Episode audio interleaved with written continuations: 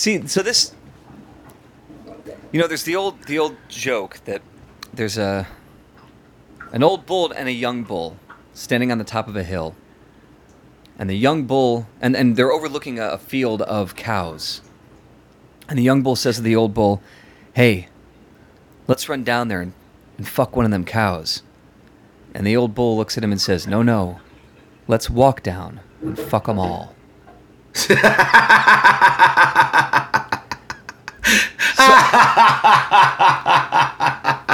I feel like what's happening right now between us is that you right now are being the old bull that's saying, Yeah. nah, nah, chill out, young man, because I want to go down there, I want to run, and I want to fuck one of those bulls. It's not Lily B. I don't give a shit about Lily B. And Yeah, it is, Still, yeah, yeah, To this day, I don't know what Lily B. looks like. I could not pick her out of a lineup with a gun to my head. I told you what she looks like. She looks like the king of the Gungans from fucking Phantom Menace. She looks like a great big huge toad human. I'm Don Hall, and I'm David Himmel. and this is the Literate Apecast. The Literate Apecast is a production of literateape.com, and the apes would like to advise you that inappropriate language and themes may follow. If you are easily triggered, best to go listen to a public radio podcast.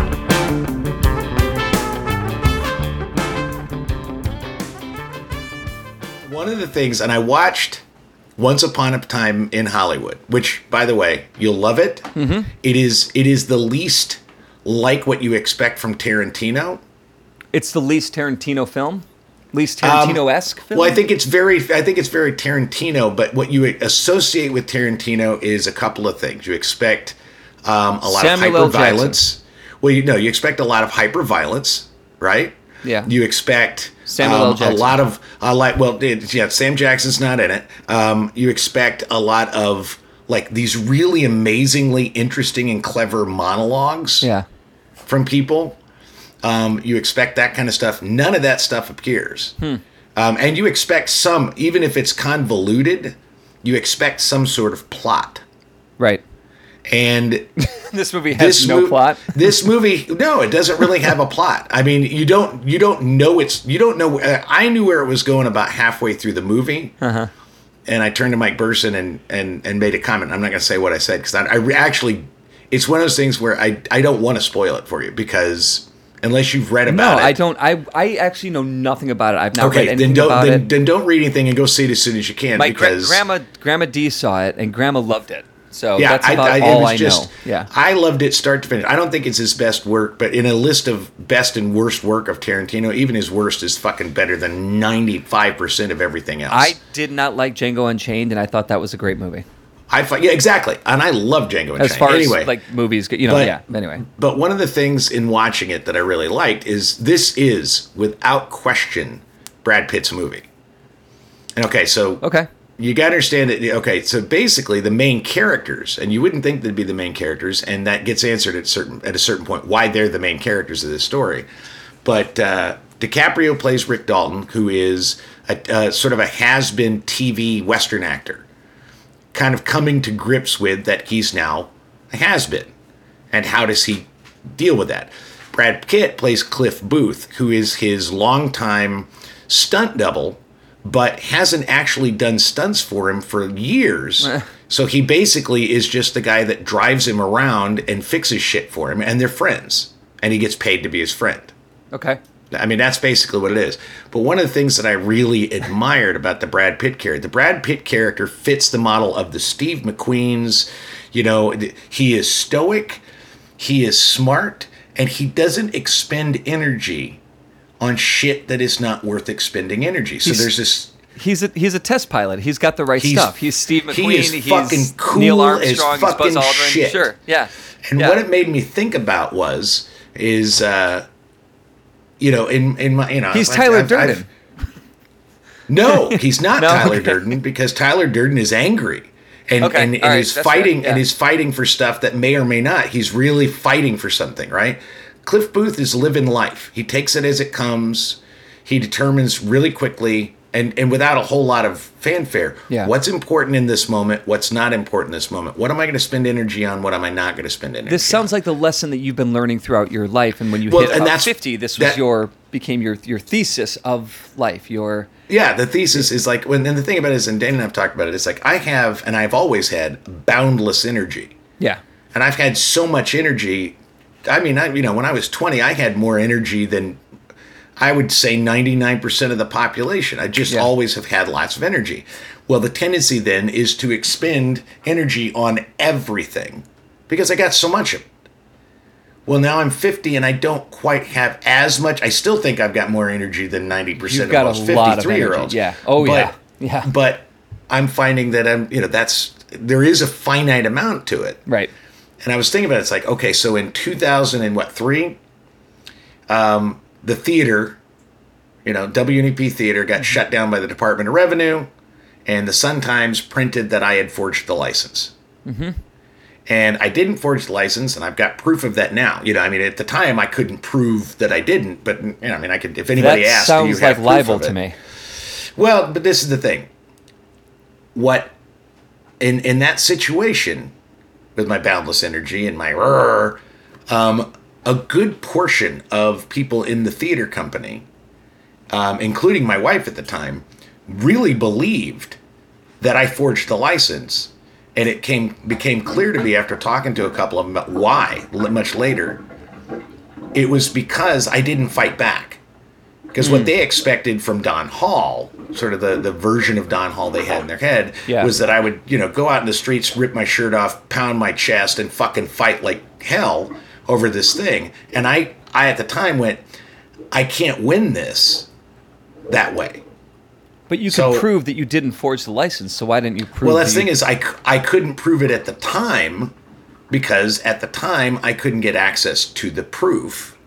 And then the and, and actually what ended up happening what I what my proof was was that the the you know when I when I was being fined the potential ten thousand dollars for operating a the, you know operating a theater without a license I got pulled into a room by the, the by an attorney Yeah. you know, a district uh, like an assistant district attorney of Chicago, and they basically said, and the guys that served me, the the the Department of Revenue guys, and they basically said, yeah, we know you're not guilty, and here's the proof. What the fuck? You know, and we're still going to have to charge you two hundred dollars because you were still operating without a license, even though we know that you didn't forge the license. So you know, I got all that stuff. Whatever. That that aside, the lesson was at the time was, wow, sure I lost the theater, but I lost the people in the theater because I didn't fight. Because I didn't fucking fight back. Yeah. Okay, jump cut to 20 what, 16? 2016. Yeah.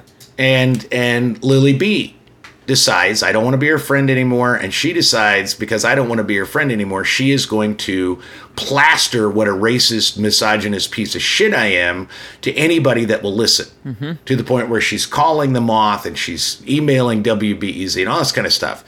And so my response was to fight back, to really aggressively fight back. Yeah. And my undoing in that situation was that I fought back. If I had done what I did in 2003 and just said, you know what, I can't win this, I'm just going to back off, it would a, a whole different landscape would have occurred. But because Right. I fought back, that was when I lost many people that I knew that I thought were my friends. That's when they went, you know what? I don't want to have anything to do with this because Don's fighting back. And then they made it this, oh, it's Don versus Lily B kind of thing, rather than Lily B's attacking Don Yeah, because he didn't want to be a friend. Here's but here's the thing is I and I was on the like I don't even know mm-hmm. what you could call where I was during this whole fight the outskirts. You're right in the middle of it. Yeah, Well, no, I it was you- before because it was before we came together. the Oh, yeah, well, that was we were when we- yeah, that was when we I knew came that- together was- I knew that shit was going on, but I like I didn't know who Lily B was. I still don't know who Lily B is. Yeah. Um, you know, I I didn't give a shit about the storytelling community. Like I just I was like, well, Don's in some shit. Mm, okay, didn't make any fucking sense to me. I didn't know what was going on. But I think the reason that it went the way that it went, and the reason that fighting back in this case hurt you was because you were fighting back on a platform that is designed well, not designed, but you're fighting back on a platform, Facebook, that does not allow for reason to uh, to to win the day.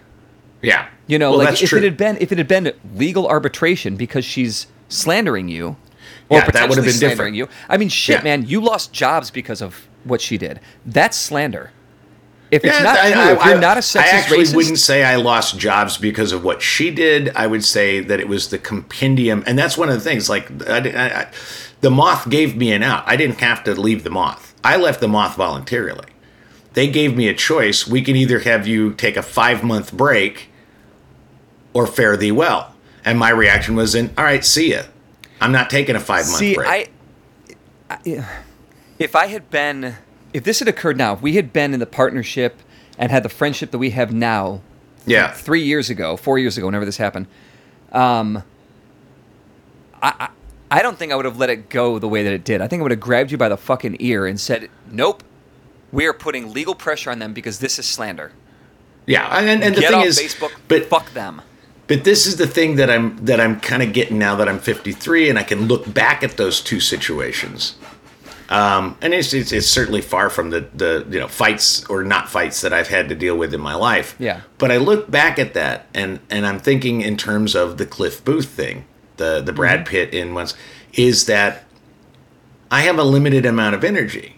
And one of the things that I kind of narrowed down that I like about that character is that character has something that I lack that I want to get better at is you know you, you hear the phrase don't sweat the small stuff Yeah. and then remember it's all small stuff Yeah. that's not accurate because No. it's not all small stuff Right. some stuff is important Right. what he had was this ability at least as I read into the character, to be able to recognize what was genuinely small stuff and what was genuinely important stuff. And he makes a certain number of choices in the movie that indicate he gets exactly that. That if it's small stuff, he doesn't let it bother him. But if it's if it's something he thinks is important, he'll put himself at risk Yeah, to deal with it. And what I'm recognizing now is it's not that I didn't fight or that I did fight. It's that I didn't recognize what was worth fighting for and or or over and what is not worth fighting for and and or over. And if it's there's something I can I can get better at. You know, you you had said in a previous podcast that one of your goals was to just be a better David yeah, and you just wrote a piece not too long about about evolving. Evolving, you know. yep, yep. I think part of my evolution is two twofold: is the recognition that my energy level, while it is still pretty amazing, cranked up. Yeah, is still finite, right, right. and that I don't want to be somebody that when I'm 70 years old, I'm so fucking burnt out that I just don't have the energy to fucking scratch my ass. I don't want to be that person. The second thing is that I think I need to learn is to recognize fights that are imp- just because somebody pokes me or challenges me or insults me or takes something from me is it really important enough for me to go toe to toe with them? Is it, you know, and, and really recognizing what's important. And I get this thing. It's, it, I think the casino job is helping this mm-hmm. because you know I'm I'm a casino manager, so I spend the day dealing, Dealing with, with people who are sweat sweating the living shit out of the small stuff. yeah, and and and part of it is, I mean, actually, you'd be surprised. I don't have that that many people during the day that are like angry or want to, you know, once in a while. It's like maybe twice or three times a day in Yeah. a nine-hour shift. Do I get somebody that is demanding to speak to the manager and then you know this kind of thing? Right. But what I recognize is it never flaps me, and I never get flapped. And the reason I don't is because these people don't know me, Right. and you know my job is just going to make things work so that they keep gambling, and so I don't ever. Whatever like, you have to do they- to make them happy so they keep losing money. Yeah, that's exactly it. Yeah. And so they can call me a fucking jackass. They can be rude to me. For the most part, it doesn't because they don't know me. They don't. It's not personal. It's not like they're doing something against Don Hall. It's just like I'm just a faceless manager at a fucking casino. See, but that's and if I can apply between- that to the rest of the world, I will win in life. Is that is you know if I can look at someone that tur- that decides out of a, a fit of pique, the landlord that I moved out here that used to be a friend of mine who decides in a fit of pique because we're moving out in two weeks to turn off our internet mm-hmm. If I can overlook, because that fucking annoys the shit out of me, and I just get petty. I want to get fucking petty, and I fantasize of how I'm gonna fucking get him back, and it's like, okay, wait a minute, I do. No, I, I know, know? I know. I And it's like, all right, let's back off. Is that important enough to spend any energy on? And I realized, no. Well, I th- that's I, I not- agree that that isn't, but I think that there's a difference between your jackass landlord who's cutting off your internet because his feelings are hurt or it's his only way of showing that he has some kind of control in this world or whatever. Yeah, that's exactly what it is. That's Whatever. petty bullshit, and it's like ah fuck, it's annoying, but you can go and get internet access anywhere else, and you've Yeah, got I- I mean, it's- or it's- uh, data that you can, you know, like I've got data on my iPad that's all part of But I you know, think the AT&T, difference whatever. between that, that's not worth fighting over because that is petty and stupid. But the difference between that and the Lily B situation is that that was against Don Hall, and that took away friendships, and that turned people against you, and that and all that was wrong. And she cast you in a terrible light that people who didn't even fully know you were like, "Oh, he is a sexist, misogynist, racist." Well, and this is and this is the thing again, going back to that sort of Brad Pitt, Cliff Booth, super uber cool, which I'll never have in my lifetime, but that doesn't mean it's not a goal to aspire to. I can look at that and say, the people that knew me, um, who who I would call and say, "Hey, I have a problem. What do you think?" Knew it was bullshit knew that was not that, that that the picture painted by Molly Brennan, by Lily B, by Ian Belknap, that picture was not the person they knew. Mm-hmm. And so the people that immediately went, yeah, Don Hall's a racist, sexist piece of shit who attacked the saintly Lily B. Those people, I wouldn't have cared what they thought anyway. So it was amazing that I suddenly cared what they thought then and it was all ego. That was all ego that I felt like personally attacked by people that I wouldn't even notice on the street, yeah. you know, and in a larger sense, you know, taking it to America away from just the narcissism of me, you know, we talk a lot about, you know, Twitter and how powerful Twitter is and how Twitter controls the narrative of the nation and the world. And that if you're on Twitter, until you realize that only 3% of the global population have Twitter, Right. that if you're in a room with 100 people and 97 people in that 100 people are just doing their own shit and three are screaming at each other and saying look at me look at me two of them are screaming at each other and the other one's just making jokes and you let that three determine how you're going to proceed that's pretty small-minded and it's also dumb and so ultimately that's the thing is the people that i have and i wrote i wrote a piece not too long about bridges that you burn Yeah. yeah, the bur- Yep. the bridges that are one way are the ones that are probably need to be burned. And I would argue that I like a lot of those people in that time period, I didn't even have bridges to. I didn't even know who they were. And somehow that became important and I know why it became important. It was ego. It was sort of this masculine sort of like you don't get a fucking poke at me without me fucking pounding your ass. And it was like that's ultimately, you know, maybe it's fine when you're 20. Uh, it's just not necessary. I got other stuff I want to do. Uh, there's other things I want to accomplish in my life than, you know, fend off the, you know, the the grasshoppers of Las Vegas. Ah, nice. That There was- you go. See, so this, you know, there's the old the old joke that there's a an old bull and a young bull standing on the top of a hill, and the young bull and and they're overlooking a, a field of cows, and the young bull says to the old bull, "Hey, let's run down there and, and fuck one of them cows," and the old bull looks at him and says, "No, no, let's walk down and fuck them all."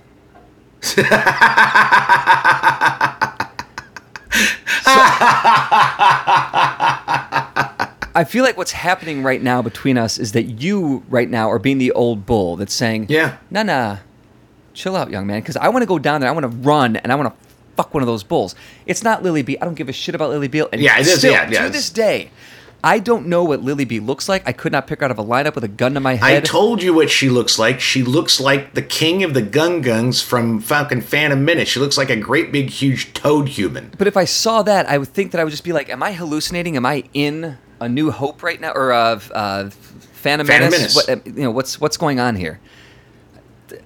I don't know. Whatever. But anyway, I, I I don't care about that. Yeah. What I care about now is like the hindsight of looking at this and seeing how it is still playing a role. You're gone from Chicago. You're not even Yeah, I'm 1700 miles away, man. But the the ghost of that 2015 2016 uh, takedown of Don Hall on Facebook still haunts these city streets sometimes.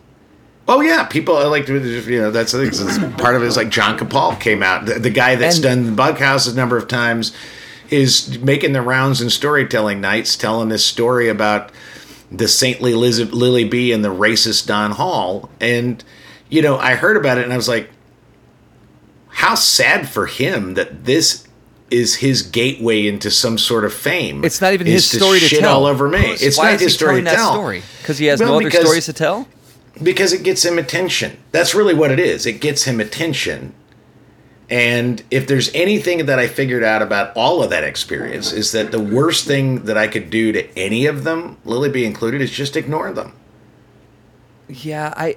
But And that's what I'm doing. I just ah give a shit. I don't. I and that's the thing is I can legitimately say of all the petty things that I've and all that I really don't give a shit about those people because partly because I shouldn't have given a shit in the first place and partly because man I'm fucking starting over. I've got a brand new life. I've got brand new people to meet. I Yes. got brand new things to Yes. do. I've got and Don I've Hall- seen Cliff and I've seen Brad Pitt as Cliff Booth and I have a, a goal. Don Hall is starting over. Don Hall is 1,700 miles away. Don Hall doesn't have to worry about this.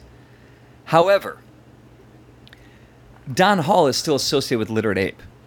Mm-hmm. Literate Ape has writers Mm-hmm. that are on the payroll. Yep. Literate Ape has other performers. Literate Ape has a brand that we're building. Literate Ape has has me. Uh, there's people connected through Don Hall. Sure. And when when John Capal gets up and calls you a racist and a sexist, Yeah. he is um, defaming Fucking your with- name and yeah, fucking with their brand. and and, you're saying. and by connection could be defaming literate ape and by association defaming me and defaming our writers i don't know what he said I don't either. slander is a hard thing to prove but it sounds like if he didn't slander you he's walking a really fine line and it's hard for me right now to not investigate this one as a journalist Sure. and why not? two, to call my attorney up and say, we need to look at this motherfucker. Because so help me God, if Literate Ape or me, on an individual level, is affected negatively as a result of anything John Capal said this week at 10 by 9, I'm taking that motherfucker down legally. Rock and roll. Fuck about Facebook. Because that's it's illegal and he's hurting the livelihood of other people. And you can't do that so you can get a boner at a fucking 10x9 storytelling show. What's the deal, bro? What is. Uh, is, is it just like. Uh, is he just pandering to get laid? So I don't think it's about getting laid. I do think he is uh, an example of uh, sort of like a, a self-effacing. And, and you I've talked to us, and I've written about this. Is that I think the concept of white privilege, and specifically white male privilege, is positioned by the woke as not any different in context than original sin. Right. And from a religious standpoint, you have three kinds of people that believe in original sin and are Christians. One is, I have to atone for it. And I have to atone for it every day or every week. I have to go to confession. Even Lutherans have a confessional, right? I'm going to Yeah. confess my sin because it never can be washed off, okay? Then you have the people who are almost blind to you know, the fact that they're just as culpable of original sin as everybody else, but they judge everybody else Yeah. based on that sort of original sin. And then you have crusaders who will go out and slay anybody who does not fall under the, the, the banner of Christ.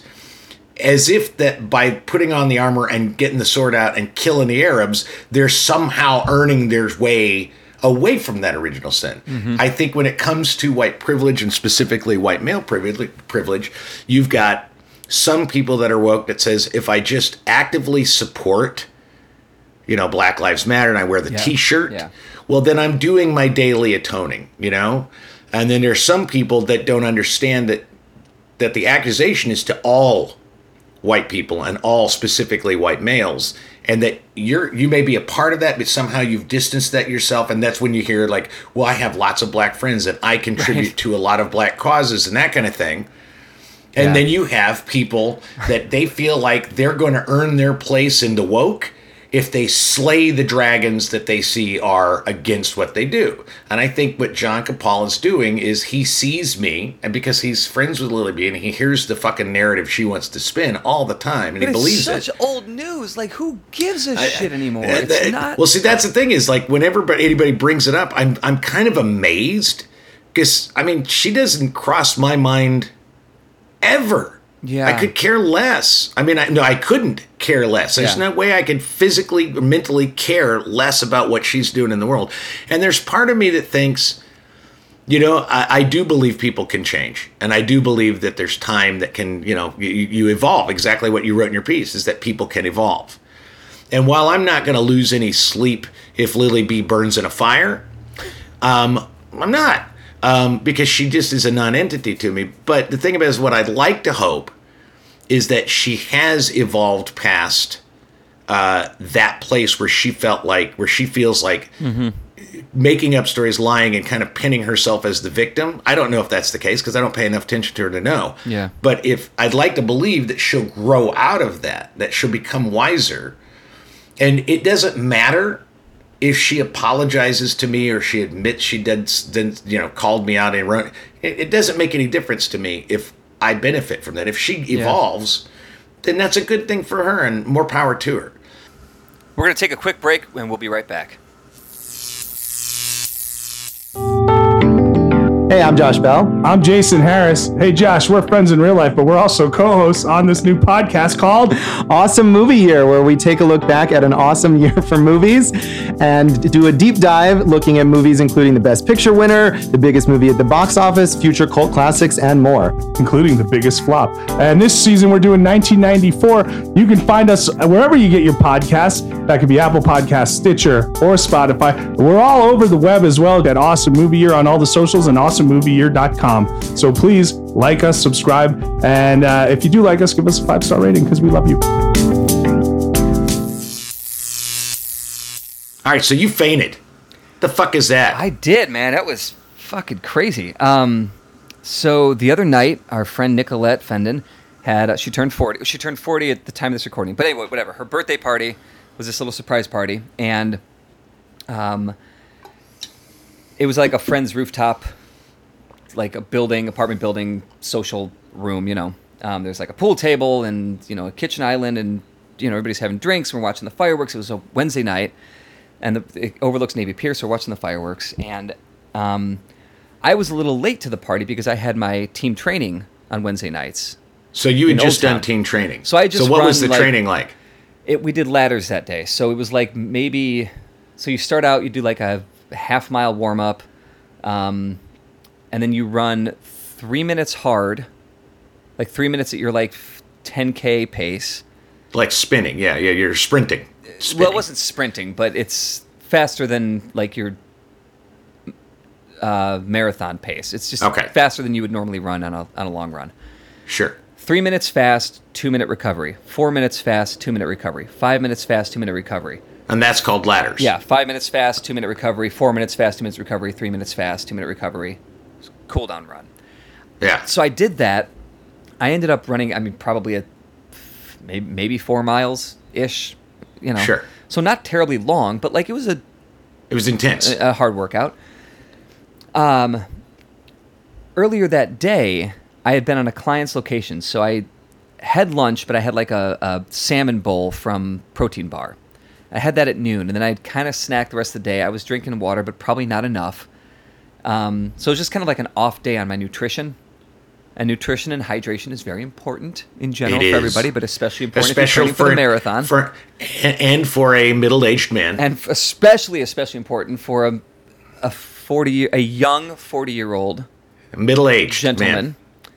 Uh, so anyway, so I, I get out of the run and I felt really good after the run. I was like, that was like I, I feel good, and I've been feeling really good with the long runs. Like I'm just, like I feel like I'm I'm in you know knock wood, I'm in a good space right now. So I felt really good after the run. Quickly change clothes and I hop in a lift and I go to the to the party. I walk in, and I'm starving, so I have like chow down a like a big chicken sausage with all the fixins, and then a cheeseburger with all the fi- you know protein. Ah, I need food. Yeah. Jam. And uh, and I was drinking water. I didn't have anything to drink. I didn't touch a lick of alcohol. Um, again, feeling fine, socializing with people. The fireworks start. Uh, somebody has a well, it was it was Nicolette. Uh, she's got a a little weed pen, and uh, I was like, yeah, I'll take a little hit. And I took a little hit, and I get a little high, and everything's fine. Fireworks are over. We go back into the the room. We're standing at the at the island, and I just remember like at one point, our friend Lauren Reed is like, "Hey, you okay?" And I was like, "Yeah, I just I just think I'm I'm just really high." And then the next thing I see is Nicolette, her boyfriend Daniel, um, Heather Bodie, and her boyfriend Matt Webb standing over me. And they're like, Are you okay? David, are you all right? I look up. I'm in Katie's lap on the floor. My head is pounding. My shoulder is throbbing. Because you just took a dump. You just collapsed. you just fell straight like like a fucking tree. Oh, yeah. Apparently, what I had done is just fell. Just like my You face just pitched went- over. My face Yeah, went you white. and I- fainted. yeah. Uh, Katie said that my eyes never closed. So for like 30 seconds, my eyes were just open and I was just out of it. That my whole body went white. Like my skin was white. Yeah. So, I mean, obviously it's low blood pressure or something. I mean, that's what causes you to faint. That you know um, can cause your face to drain of all color. Yeah, yeah, yeah. I, you know, I don't think it was like the little bit of weed that I had that. Ca- I mean, come on. Uh, it was a combination it was of things. maybe a combination of things, but it's it's something you need to recognize, David Himmel. Yeah. That in our analogy from the first segment, Mm-hmm. you are not the young bull. You Right. are the old bull, Yes. and I'm the grizzled fucking older bull. You're the bull. We're just like we don't want him to die, but it'd be easier for him and all of us if he just went already. Just fucking went. You Yeah, that's the bull I am. We've got it I'm, covered. I'm the bull. You're like, is that guy fucking ever going? Yeah. And you're the old bull, and that's what you have to recognize is that you're no longer the young bull. Well, but here's here's where it got weird is that when I looked up or when I came to, because I guess I was always looking up, because my eyes didn't close apparently. Yeah, but yeah. So Uh, apparently, yeah. I was convinced that I was dead. Not that I Did was you see the light? not that I was dying. Did you hear the Righteous Brothers sing "Oh My Love"? No. Did you hear any of that? No, they were Did singing, you make uh, Did were you make singing- some pottery with Katie? They were singing if there's a rock and roll if there's a rock and roll heaven, you know they've got a hell of a band. Yeah. There you go. All right, Uh, that's which that's a different movie entirely. That's not a even Patrick Swayback. It is Patrick Swayback. It's a, it's probably the Righteous Brothers' worst song, but whatever. Anyway, I so I look up because there's like people standing over me, like I'm in the ground, you Yeah. know, like or in the coffin or whatever. See, and the thing is, if I'd have been there and I'd known that was what was going to happen, I would have made sure before you woke up, I ran out and got a handful of dirt, and the minute you were conscious, just drop some dirt on your face. Because then you do. I'm dead. They're burying me, and Don just threw dirt in my face. This is it. It's the the dirt. the- yeah. So, but I started saying I was like, I'm dead, and they're like laughing at me, you know. But they're also worried because that's scary shit. Because she That- fucking went down like a house of cards. Yeah. And I kept saying, I was like, okay, if I'm dead, just don't bury me yet. There's one more thing we have to do. And they're like, what? I said, I, ju- I want to go sailing one last time. what I want to go sailing, then then you can bury me. But but it's really important. This is the most important thing. I'll, I'll talk to Death about this. Katie can't get seasick. I want her to enjoy this. This is our last time together, and I want her to enjoy this so she can't get seasick. So that's what has to happen. We'll do that. Then you can bury me. Then it's okay. Then I can go. And this is all while you're laying on the ground. Yeah. Yeah. Jesus Christ, dude. You can't even go, hey, can I get some water? I think I fainted. It's like, here is my death fantasy. Yeah, Before you bury my limp, dead body, I would like to go sailing. I wanted to go Take sailing me with my away. So what? That, that, that, My two you favorite became things, a Christopher right? Cross song, is what you became. Oh my you became God. a that's Christopher Cross That's song. what's gonna play when I die. Is Christopher Cross. Run like Oh, yeah. run, run with the wind or run like the sailing. Sailing. Yeah, Yeah. that's the song. Um, Come and or Styx. Is that is it? Come sail away. no, we come won't do sail Styx away. I hate Styx. Unless I'm Yeah, going to wanna- hell, like the river Styx, then I Yeah. then that would make sense because I Come fucking sail away with me. Don't get seasick, Katie. Come sail away. Jesus. Uh, but yeah, the, the, the, the sick twisted joke is that it won't be Christopher Cross songs. It'll it'll like start with Christopher Cross, but it'll dip into all songs that Michael McDonald sang back up on. which won't be which won't be that bad because I like Steely Dan. Peg is a great song, you know. There you go. But anyway, yeah, go. that works. so- But then I started apologizing because so I, I get up and I'm standing for a little bit and I s- like I just feel really hot and cold. Like I just keep getting hot and cold. And then I got really cold again. I started to get dizzy, so I had to go and sit down again. And I just felt really bad because like I took focus away from Nicolette from her yeah, party. it's her Like, fucking birthday party. Yeah. And, And, now everybody's going to clean remember her birthday party is the when Himmel fucking pitched Well, that- over. that's yeah. what I said. I was like, oh, everyone's going to think about it. And Nicolette looks at me. She goes, look around. Nobody gives a fuck. it's fine. Like, people pass out. It's, you're fine.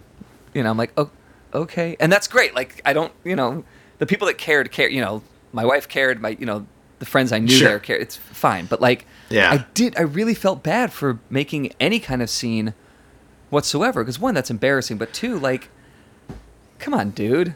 You know, and help get your ass up, David. Help clean up this Yeah. place. Come on, yeah, grow up, marathon boy. right? So, and then th- the next day, Katie was asking me why I was so interested in, in her not being seasick. Like, why was that my last death wish?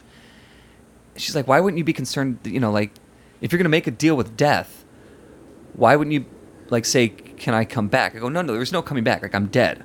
The knock Yeah. on my head. I was convinced that night that when I felt the knock on my head from hitting the floor, that was actually death knocking on my door. It was death's knock. This was like how I was tying it all together in this. Jesus Christ, Yeah, you man, were a drama went- queen. I went You're a brother. fucking drama queen, man. Holy I shit. I thought I was dead, dude.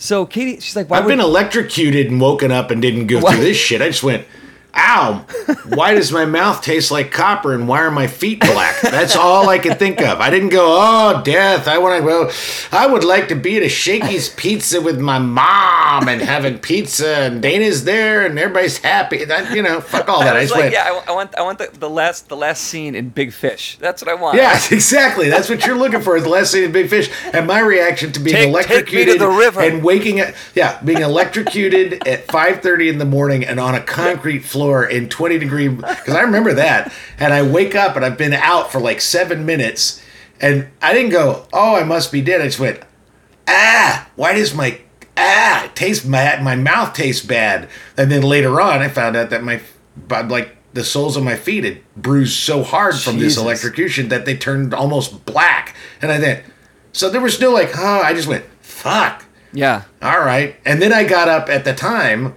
I uh, you know I was working a thing for the Winter Black Party, and I had electrocuted myself twice. The second time knocked me out for seven minutes. I got up and worked on it again because it needed to get it needed to get done. so I, didn't- it's yeah. not like you you got up and went, oh, I saw the light, and I would like to have kids. When I die, can we have a party? Please for me. It's like Jesus Christ, I- you drama I- queen. yeah, I know, I know. but so Katie asks, she goes, you know, why why wouldn't your last wish for to death be that Harry is taken care of? And I said, well, first of all, that's not how death works. This wasn't about, you know, can you make sure of things? Like death doesn't give a shit about Harry until it's time for Harry to die. This was my on my way to dying. That's where death deals in, right? Second of all, Katie, I'm not worried. If it, like, uh, all, all kidding aside, if anything happens to me, I'm not worried that Harry won't be okay. It'll be hard for you guys. I get it. But Harry's in perfectly good hands with you and with our families. He's like I I have no I think the worries. I think the easier answer to your wife is, honey, death makes us all narcissists. Apparently it does. At You know, least- it's sort of like yeah. it's sort of like, you know, nobody's nobody everybody believes in God in a foxhole. right. You know, Yeah. that's just sort of like death suddenly makes you go, what did I not Every- get to do that I want to do? Everybody It's all believes about they're me. dead when they've done a little marathon training and had a hit of weed and Yeah. fall the fuck over. There were two other times that I passed out because Katie was asking, "Has this ever happened?" And I said, "Yeah, once when I was in the temple choir in like sixth grade, maybe. We were performing at a uh, nursing home, and they keep those things at like ninety-eight degrees because nobody can keep their temperature up in nursing homes." Yeah, yeah. And I remember feeling really hot, and then like the room changing colors, and then seeing the music stand in front of me getting closer, and then next thing I know, I was in my dad's arms. Like he had, I guess, recognized it and caught me yeah. before I biffed it into the music stand. The second time was far more terrifying than just recently. I was in choir in high school. We were touring. It was my senior year. We were touring uh, Europe. We were in Prague, Budapest, Bratislava, Salzburg, Vienna, Munich. I think this was in Prague, but I'm not sure. I mean, we would stop in like you know we had these performances in these gorgeous you know European churches, right? These beautiful things. And I remember standing up and singing, and then I wake up, and I'm sitting in this tiny little room that's probably about the size of like your bedroom where you are now. Like it's Yeah. a small room the fucking garage. and I'm in this like gigantically old ornate chair, and I'm surrounded. It's dark. I'm in the back of the church. I make that. I, I make. I understand that. I'm surrounded by all these old ass, creepy European Catholic artifacts, and it's just spooky. And right in front of me is like a five to six foot long uh, sculpture statue of Jesus Christ laying down on a slab after he's been taken off of the cross and he's dead. So he, Oh, and for it's fuck's sake. and it's detailed. I mean, it is, and his eyes are all like, you know, like he Yeah, looks yeah, like yeah, a fucking dead person who'd been hanging on a Catholics cross Catholics love for that shit, days. man. And that's the like one of the first things I see after I wake up from I was just singing. Now I'm staring at a dead Jesus Christ surrounded by all this other Catholic shit. What the fuck is happening? Nobody was there, but apparently I, I fainted. So maybe, so maybe that's why when you faint, you have these uh, these fantasies of of death, and because the thing about it is, I don't know. I'm sure in my lifetime I've fainted, but most of the times I've lost time. We'll just call it that. Yeah. Losing time Uh-huh. has been from some sort of blunt head trauma.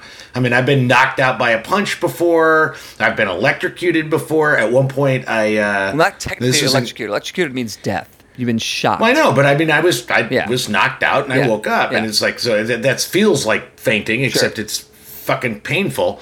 Um, I remember, uh, and this was in Chicago when we had the theater, you know, WNEP Theater Mm-hmm. on the corner of Belmont and Halsted, and I remember it was like. It was a February and it was like 20 below and the ice that was a flat ceiling or flat roof Yeah. rather and it was covered in about two feet of ice and our HVAC unit was so covered in ice that it stopped working Yeah. So I couldn't afford an HVAC guy, so I get up on the roof and I'm chipping ice away with a fucking hammer, and I slipped. And I fell completely off the building onto the bus turnaround on my back. That I mean, I like just went 18 foot drop, 20 foot. some like 20 foot Yeah. drop, and it was off a building.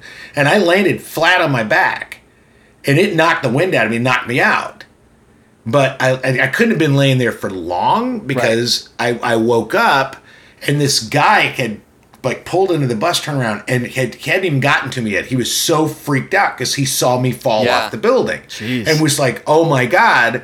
And so I got up, and he was like, "Don't get up, don't get up. You might have broke your back." I said, "I don't think I broke my back. Fuck, that hurt." Yeah.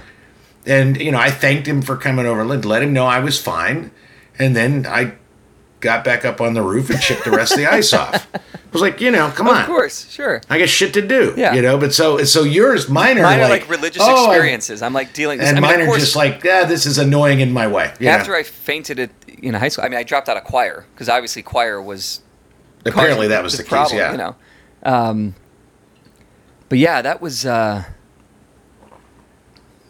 I don't know. That was it was a weird thing. I mean, I felt fine on Thursday. I've, you know, I was tired, but I felt okay. I don't know. Yeah. Um, I think Well, I'm all right. well, if it happens, if it happens again, have Katie call me so I can run to your house. I can fly out there with a handful of dirt. yeah, that would be nice. All right, Simian cohort, here's Don and David with the six things you should do for the week. All right, my first thing is a. uh, I can't read it. What is it? Oh no, it's a wa- it's a watch. Um, no, screw it. It's a read. Let's do this first. It's a read. Uh, related, just uh, to our to our earlier topic today. Uh, it's a book called The Subtle Art of Not Giving a Fuck: A Counterintuitive Approach to Living a Good Life by Mark Manson. I Um, love Mark Manson. I grabbed this the other day. I was just cru- I was hanging out in a bookstore, um, and I saw his newer book called Everything Is Fucked, a book about Which hope. I recommended a couple of weeks ago because Right. it's fucking brilliant. And I was like, oh, Don mentioned that, and I, this, yep, I'm gonna check that out. But then I, it was like, you know, author of the Subtle Art of Not Giving a Fuck, which is the first book. Yeah. So I'm burning through that. It's self-helpy, but it's not annoying self-help because it's like Exactly. The It's opposite more of pragmatic. It's so pragmatic. Yeah. yeah. Um, but yeah, so the subtle art of not giving a fuck: a counterintuitive approach to living a good life by Mark Manson. All right, excellent. My first is a listen, um, and it's not. It doesn't relate to anything we talked about. It's just a podcast that I, I you know, I, I like horror. Um, I, I like love the concept of horror. Oh, Um, yeah. and this horror, not horse. I see plenty of those at the casino. No, this is called the Last Podcast on the Left.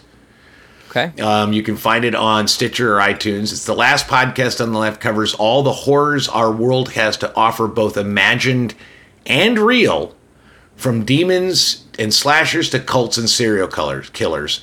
It's really, it's. I mean, it's just funny. It's. I mean, it's. Yeah. It's like the- they're dealing with shit, and it, it's just very funny. It reminded me very much like if you and I were covering horror and fucked up stuff. And so I, I recommend it. It's fun. It's funny. It's interesting. They've got, got a lot of good topics. So I recommend it. The last podcast on the left. Would you say horror would be me going sailing with my wife and death before I'm buried? Would that be a horror? I think that's I think that's horror for her, Okay. but not for you. Okay. Yeah. No, I mean it was the last thing I wanted in this world. It was yeah. Exactly. So getting on apparently if she gets seasick, that's probably not a great experience for her. I just didn't want it. I figured death has like, all right, I got this. You're cool, Katie. Yeah. Yeah, I don't know if that's how it works, but okay. We'll see. I'll, I'll ask him next time I see him. Um, all right, my next thing is a watch.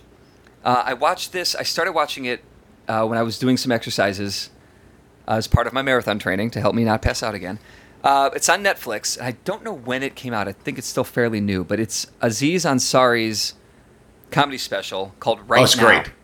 Yeah, it's great. Uh, I know we usually we try not to talk too much about one thing on these six things, but he, it's not. It is not a. the fun is not even close to the funniest comedy special I've ever seen. It's not. It's funny because he's like a. it's great. Yeah, it's yeah. but the way that he approaches Mm-hmm. uh, wokeness in America and the Me Too movement and Black Lives, I mean, just like the the the well, just woke America, the way that he approaches that, because it's a running theme in in the show, um, is really really insightful and really interesting to hear it from his perspective, a person of color, Yep. a person of color who was almost lost everything because of that stupid bad date thing that he had two years ago.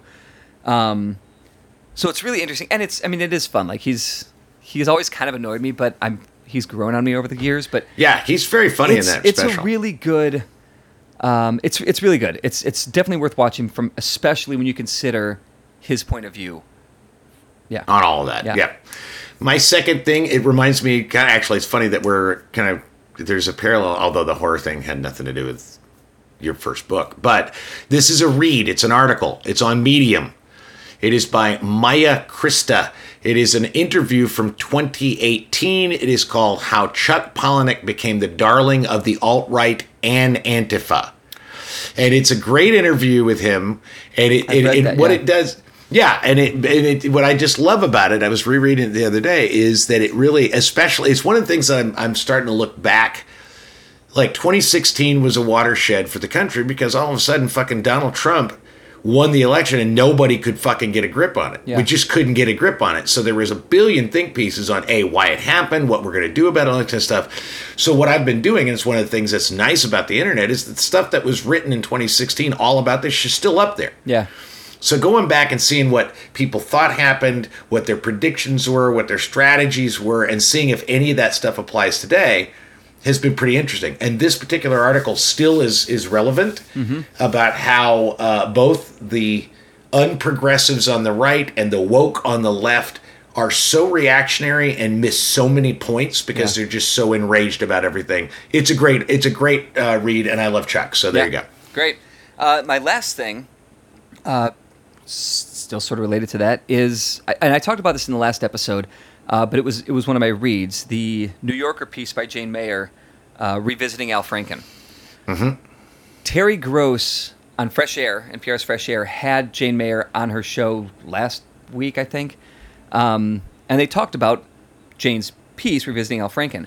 Give that a listen, as well as read the story if you haven't already. But it's interesting to he- hear it because you know she puts Leslie Tweeden's Tweeden, yeah, right? Isn't that her name? Yeah, yeah, yeah. Tweeden. Um, I don't know if it's Leslie, but it's Tweeden. Her Leanne Tweed, whatever Tweeden. Leanne, something um, like that. Yeah, Sorry, uh, Miss Tweeden, if you're listening, I, I do apologize. I don't. but it, it takes her account of what happened that she talked about on her radio show. That's how it came out. An interview Franken did with, after just getting back from USO tour in 2003 with Terry. And then it's Terry and Jane Mayer, two women, having this conversation about the Me Too movement and about Al Franken. And it just puts things in a really interesting light. And it continues to tear apart Tweeden's story. Just Yeah, oh, yeah. completely tears it apart, and even tears apart the accusations made by the seven other women. Like that, there he's not a predator. He's not Harvey Weinstein. It's just it's really interesting to listen to, um, and I think it's important because it it provides. Uh, Nuance Just and nu- context to a nuance and nuanceless context, and, and- and just- contextless bullshit. yeah, that we need that gray area. That the gray to area talk through it. exists. Yeah. So Yeah. that's that. And my uh, my final thing is, uh, and I know you know I like the comic book movies and I like the comic book shows. Um, it is an Amazon Prime show um, called The Boys. Um, I was sold. Basically, it's it's sort of like if you go to the world of the Watchmen, and then there was a a, a- comic book series called The Authority mm-hmm. which I, if you haven't read it, it's it's if you like comic books, The Authority is just a must read. But it's sort of like the this world where superheroes, they're all superheroes. You got like a Superman character, you get a Flash character. They've got superheroes, but they are co-opted by a corporation Yeah. you know, and the Vought. And Vought is they basically lease superheroes to different cities for hundreds of millions of dollars. Yeah. Well, the opening scene, and I don't think I'm giving because this happens like in the first 10 minutes and kind of sets things off is that you've got two characters that you're kind of following and they're innocent. One is this kid that, uh, this guy that works in like a, an electronics store. And, he, and the very first thing, he's like talking to his girlfriend and his girlfriend, they're, you know, they're going to move in together and they're just having this great conversation. And he's standing with her and he's holding her hands and she's just off the curb and all of a sudden she explodes in just a shower of blood and what has happened is the guy that's basically A-Train is the name of the character is basically the flash has run through her Oh, fuck. and so he's left with nothing but her fucking bloody hands in his hand. He's holding her fucking hands. And then, of course, the giant corporation covers it as if she was just in his way when he was chasing off a thing. So now this kid is like, I, it's unfair. They offer him like forty-five thousand dollars after a funeral to, to admit that it was an accident and that they shouldn't he shouldn't sue them. So he gets pissed and he meets Karl Urban, who's the butcher. He's this guy that's former CIA that wants to fucking get the the the fucking superpowered guys, right? On the flip side, you have this girl from Iowa called Starlight, and she is like this homegrown superhero. She's got these powers, super innocent, and she wants to get into being a superhero for all the right reasons. She wants to be a superhero because she wants to fight for the downtrodden, she wants to make the world better, all this kind of stuff. So she ends up doing an audition and getting hired for the Seven. And the seven is sort of like the Avengers. It's like the seven best superheroes. Yeah. And so she's being introduced to the best superheroes, and she meets the first one she meets in the big boardroom is a guy named the Deep, which is like Aquaman, right? Oh, I thought it was like a, he was like a sex god. No, he's like he's like the Deep. He's uh, he's uh, an Aquaman character, and he's introducing her to sort of the room and the world. And she's she turns around. She's so innocent, and she says, "God, I can't believe I'm in a room with you. I used to have your poster up on my wall. I had such a crush." Turns around, and his fucking dick is out. So he is a sex And- god.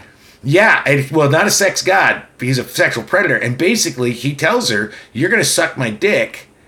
Or I'm gonna fucking get you fired from this cherry job. Okay, he's I'm gonna tell everybody guy. you're Okay. crazy. Yeah, I'm gonna tell everybody you're crazy and that you attacked me and your career is over. So she sucks his dick, but now she's been introduced into this world that now she feels shitty about. Like she really wanted this as dream, and then the guy is like filled with rage because his fucking girlfriend just got exploded by a fast guy.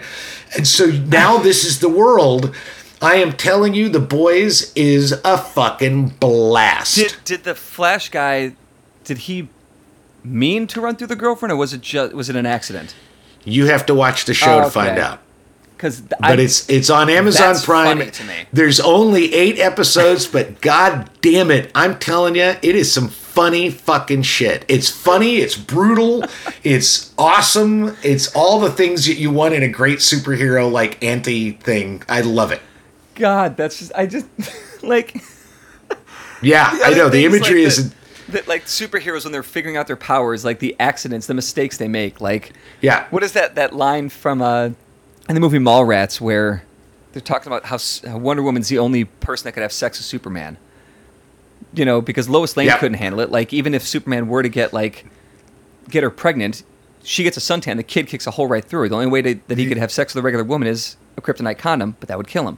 But like all the Yeah. like, how many how many women Oh. did Superman fucking blast them apart when he orgasmed? yeah, just you know? boosh. yeah, and that's uh, that's what I. It's it's just the best, im- and it's so horrifying. But there, and trust me, there's more horrifying imagery to come. Okay. From that first ten minutes, it is really fun. Okay. There's a lot of blood. There's a lot of violence. It's like I said, it's really funny. So I highly recommend The Boys on Amazon All Prime. right, there we go, and that's the show. Thanks for listening, and uh, John Capal, if you fucked up, I'm coming for you.